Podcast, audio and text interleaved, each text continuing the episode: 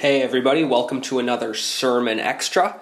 Uh, this is looking at the week of, well, it's July 29th today, and the message from Titus this past Sunday, we looked at living a life in between grace and glory, how the Christian life, as the good life ordered by God, looks back to the grace of Christ and his first coming that delivers us from sin to free us to live a good life but also looks forward to the glorious second appearing of Christ, of Christ, in which um, we'll find the fulfillment finally of all our hopes and dreams in um, being like Christ and being with Christ, and how that orients us now towards a life of goodness, uh, which is a life walking with Christ and a life more and more conformed to the image of Christ.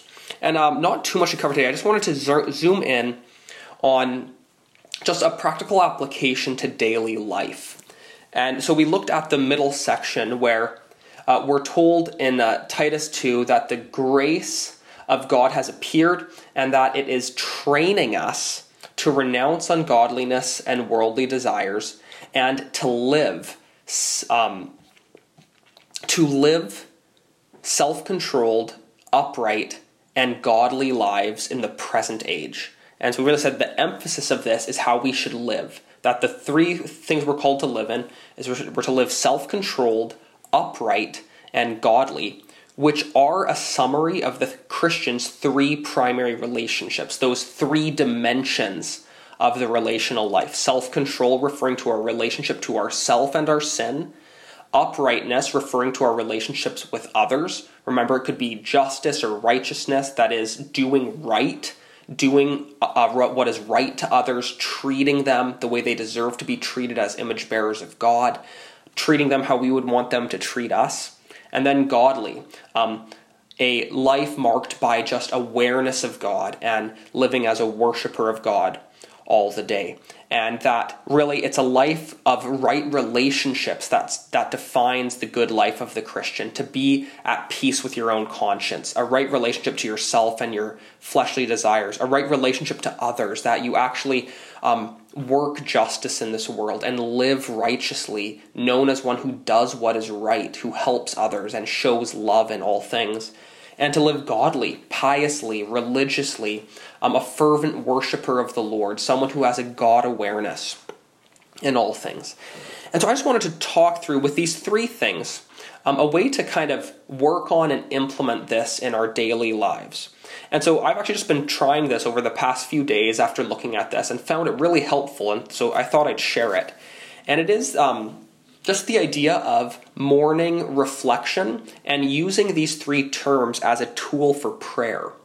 And so, what I would encourage you that I've been finding helpful is just in the morning, as I'm coming to a time of prayer, you know, often it's hard for us to kind of think of what to pray for, or we pray the same things over again and um, can kind of get lost in the shuffle. But to just think of these three categories for the day coming up and to pray into each of them. And so, starting with self control, uh, just looking forward to the day and, you know, praying, Lord, help me to be self controlled in these specific areas that I'm working on. Help me to be self controlled in my appetites, in my lusts, in my temper. Um, whatever is a particular vice for you. And it doesn't just have to be a matter of self control, but what are the sins you're fighting and what are the things that kind of come up every day that um, are sins you're fighting against? and to pray into that, that the Lord would grant you self control today, grant you the ability to put sin to death, and to, I think, just starting in the morning with a focus on knowing that there's a battle coming in the day and you are going to face temptations, being prepared in prayer to pray for strength in those, to look to God in those, I think can be a great help. And secondly, praying into uprightness. And with this one, I've just been kind of um, mentally going through my day from first to end and thinking, who are the people I'm going to see today? Who am I going to be interacting with? And then praying into each of those relational interactions specifically, um, praying, Lord, as I see perhaps these coworkers this morning, help me um, to love them and serve them well, to look to their interests before my own. Um, as I see this person this afternoon or for lunch, or as I come home and see my family this evening, help me to um, be a selfless servant. Help me to encourage them spiritually. And just mentally walking through the day and being prepared um, just to ahead of time resolve yourself that you want to be loving in your relationships. You want to treat people rightly. Being aware of those people that might be more prone to annoy you or frustrate you. And to come to the day with a prayerful heart ready um, to live uprightly and to treat others um, with justice. And then, thirdly, godliness. And this is one too to be praying in the morning to say, God, help me to have a mindset on you today. Help me to not forget about you from this moment on and just live the rest of the day um, minding my own thoughts. And I want to zoom in on this a bit because I think this is a super important concept. And it's a concept, um, this text calls it godliness um, which we more associate with like kindly old prayerful person. But I think a better term, at least for me, that helps me grasp this concept is the idea of spiritual mindedness. That I want to have a mind that, um, a heart that's inclined towards heaven throughout the day. I want to be a person whose thoughts very quickly fly to the Lord when I have a downtime, as I'm taking a walk from the office to the water cooler, that just I think about God. And I we want to be people who just think about God, where God fills our thoughts and just thoughts of spiritual things naturally arise in our hearts. Because this is unnatural to us and it's something that we very much need to grow in. And I remember a few years ago, I was really struck and just in a season deeply meditating on um, the truth in Romans 8 6, which says that to be carnally minded or to be earthly minded is death, but to be spiritually minded is life and peace. And to just think, I want to walk in the way of life, I want to choose life, I want to walk in the way of peace. And so I need to be ready not to be only minding the things of the flesh, the things of this carnal world, but to be minding the things of the Lord, to be mindful of the Lord. Uh, the world likes to talk about mindfulness these days, but to pause throughout our day and to just reflect on the Lord. I think it can be really helpful. Uh, for, for me, in about the mid afternoon at about 2 o'clock, I really find that's where I need um, to just stop and reflect on spiritual things in order to reorient myself for the rest of the day. That's kind of for me the halfway point from the first half of the day to the second half. And I, I don't often do always do it, but I find I really need that for myself an intentional midday reorientation to the things of God in order to try to help keep up a spiritual frame. Spiritual mindedness. I think this is actually really the heart of the Old Testament concept um, which isn't, um, it's primarily in the Old Testament. It's not limited to it, but the idea of the fear of God. We often wonder what it is to fear God. A lot of people say, oh, it's to reverence God or to have like a healthy childlike fear. And yes, that's part of it, but this concept really encompasses um, the heart of a spiritually minded person. And um, the uh, Reformation Heritage Study Bible gave this definition of the fear of God, which for me has just I find it excellent and very helpful. And they say this To fear God is to factor Him into every thought and situation, to live in the reality of God.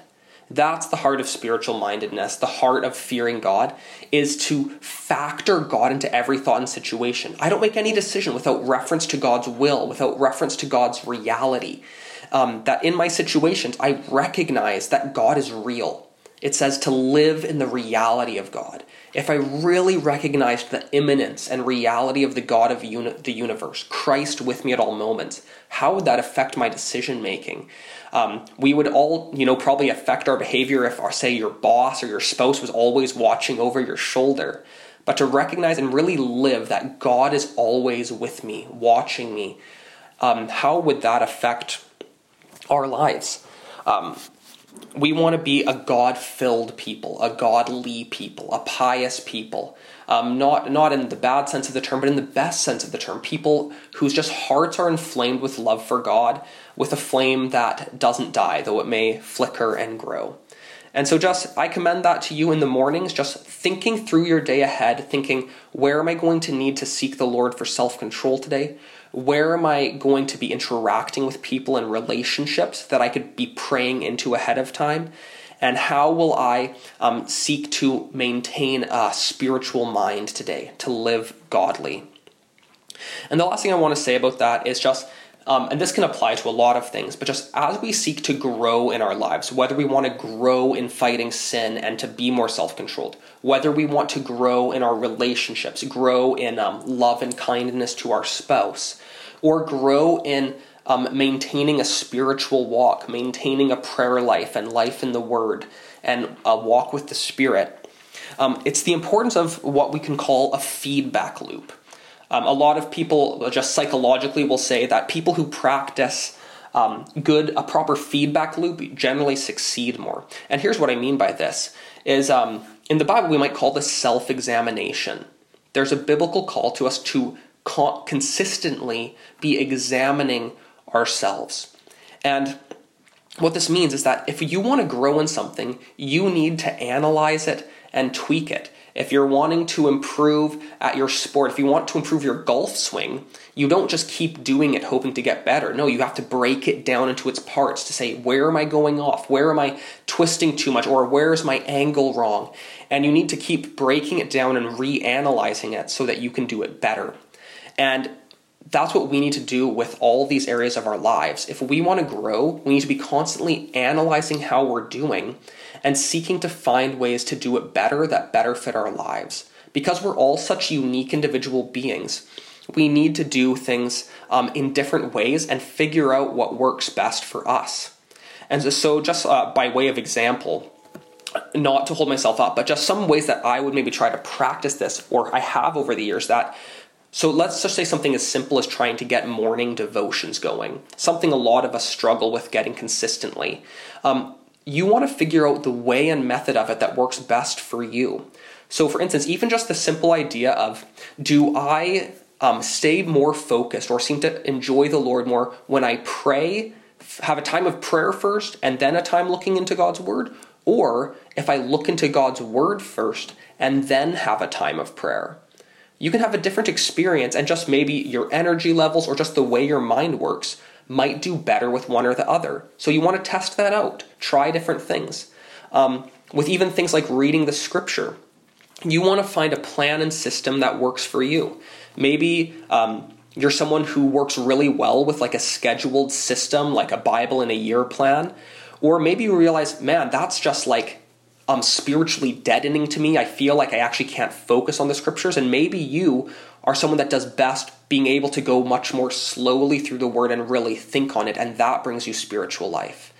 Um, for myself, I find that I really like to do one book at a time from the Old Testament and New Testament and jump around genres. I I get um, kind of bogged down if I just read straight through, say, Genesis to Deuteronomy or straight through Matthew to, to John. I like to change my genres. So, you know, read a gospel, read some epistles, then back to in a gospel, read some epistles. Or I don't want to go straight through the prophets. I find I get uh, bogged down. So maybe I read a Pentateuch book, then a history book, then a wisdom book, then a prophetic book.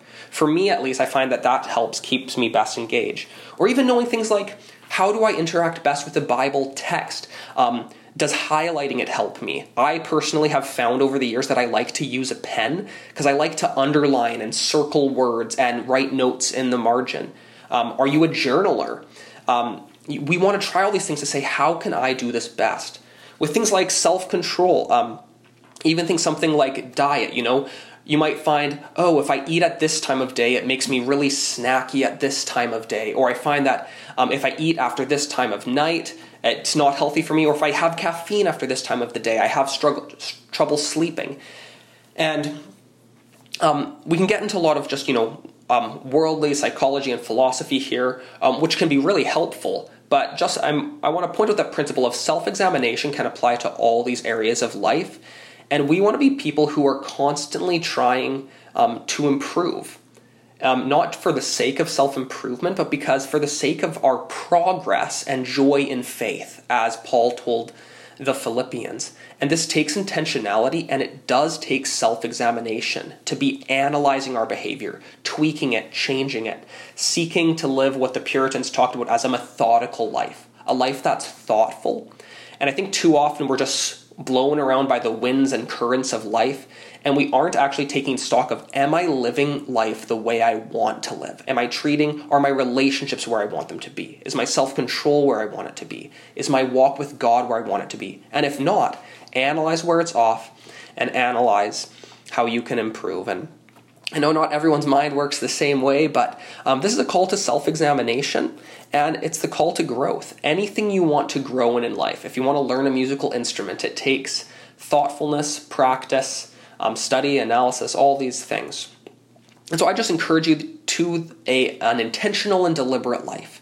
Um, I think that's what we're called to as Christians to be people who are um, seeking to not just be the best we can be to get credit in the world's eyes, but to honor the Lord and to bring Him glory in all things, um, to be as useful as possible um, to, to the Lord. And actually, I'm just reminded I was listening to an interview with, with um, a pastor's wife the other day, and she was talking about how just with um, health issues that she's had, she's found that she's had to give up um, things like caffeine and things like pastries. And she was saying how people were coming to her and saying, man, isn't this such a sacrifice for you? Why would you sacrifice these things? And she was just saying, if I can be more useful in serving the church, in serving the Lord by giving these up, how is that any sacrifice to me if I find that this makes me more fit and useful to the Lord in His kingdom?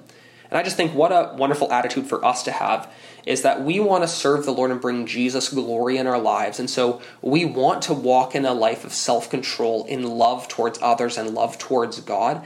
And it's worth thinking about. It's worth studying. It's worth reflecting and meditating on that we might really live this joy filled, God glorifying life Jesus calls us to live. Remembering the grace that has freed us from slavery to sin to enable us to live this life to remember the end of it, uh, the glory of being with Jesus and like Jesus. And remember, we don't do this by willpower. Um, Self control is not a fruit of willpower, it's the fruit of the Spirit. And so, as we seek to walk with the Spirit, to live in the fear of God and godliness all our days, um, we, we can make progress because God can do immeasurably and abundantly more than all we ask or think according to the power, that power of the Holy Spirit that works within us. So there's much cause for hope in our lives. Um, there is power through the Spirit, direction through the Word, and the encouragement of one another. And as we pursue these things, we want to do so in community. Um, being able to be open, to pray for each other, to have accountability with one another. We're not called to seek to pursue and walk these things alone, but we do it walking by the Spirit um, hand in hand with one another, encouraging one another to love and good deeds, spurring one another to good works. Um, would, the, would that the Lord help us in this and just help us be a people that enjoy life in these three relational dimensions. So that's all I have. Um, may you have a blessed week and walk with the Lord.